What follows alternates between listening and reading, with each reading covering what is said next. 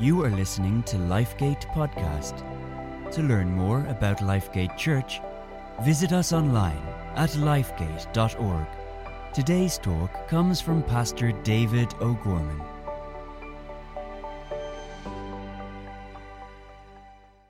Well, we're looking at the book of Colossians, Colossians chapter 3, and we're dealing with a very practical section now how, the family relationships uh, in a home work. And these next several verses uh, are going to deal with that. Today we're going to deal with verse uh, 18 Wives, submit yourselves unto your own husbands as it is fit in the Lord. Now, the idea of submission in our day and age is not a very popular uh, thought, and a man could get himself in a lot of trouble uh, talking about this subject. But let me say this it is in the Bible, and God put it in there because it's an essential part of a godly Christian home. Now, having said that, we need to dismantle it a little bit so that we understand what exactly it is.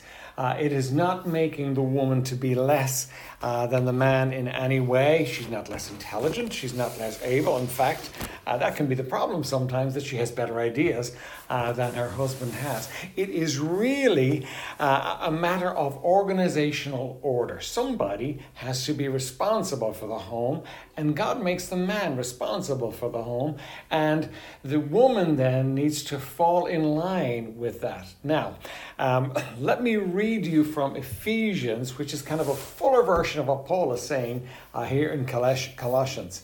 And um, uh, in Ephesians, it starts in verse 18.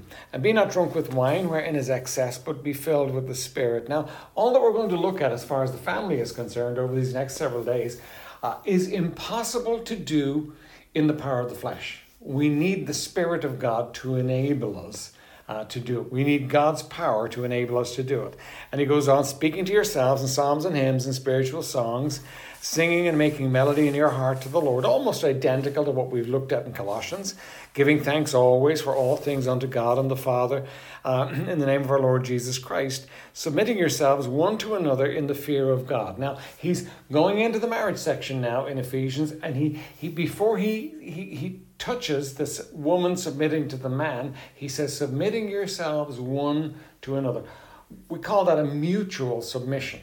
And so, the, how the marriage is supposed to run is that there's supposed to be uh, this desire for what's best for the other on both sides so that it's not the crushing uh, authority that it's so often portrayed as being, but rather it's uh, in the loving Christian marriage, you have a husband who wants to do what's best for his wife, and a wife who wants to do what's best for her husband. And that's in the section dealing with being filled with the Spirit, because our selfish sin natures don't allow us really to be concerned about others.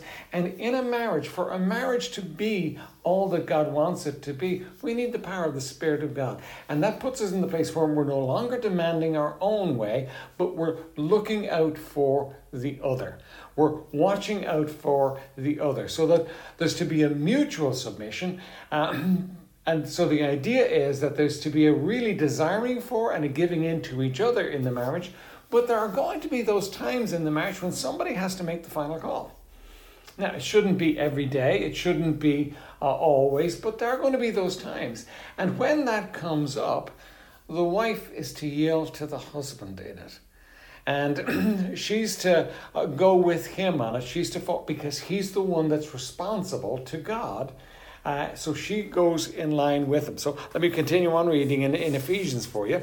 Wives, submit yourselves unto your own husbands as unto the Lord. For the husband is the head of the wife, even as Christ is the head of the church, and he is the Savior of the body. And now, in both uh, passages, it says to her own husband. It's not a matter of choosing someone to submit to, uh, it's the marriage relationship. And really, the command to submission, we're going to see tomorrow when we look at the husband's command to love his wife, is sandwiched between mutual submission on the one side and a love that the world really knows nothing about on the other side. And you know what? That makes this submission a very safe place for a woman to be. One final point uh, if you're a man and you're listening to this, there's no point in you going home and telling your wife that she's supposed to submit to you. The command is to her. and it's between her and God. And uh, you can pray about it, uh, but, but you can't force it. You're going to cause a whole lot of trouble uh, in your life and in your home if you do. But wives, uh, submit yourselves unto your own husbands as is fit in the Lord, is in the scripture, and it is the way to a sweet and happy marriage. Lord bless you. If you were encouraged by today's talk, be sure to rate and subscribe wherever you stream your podcasts. Thanks for listening.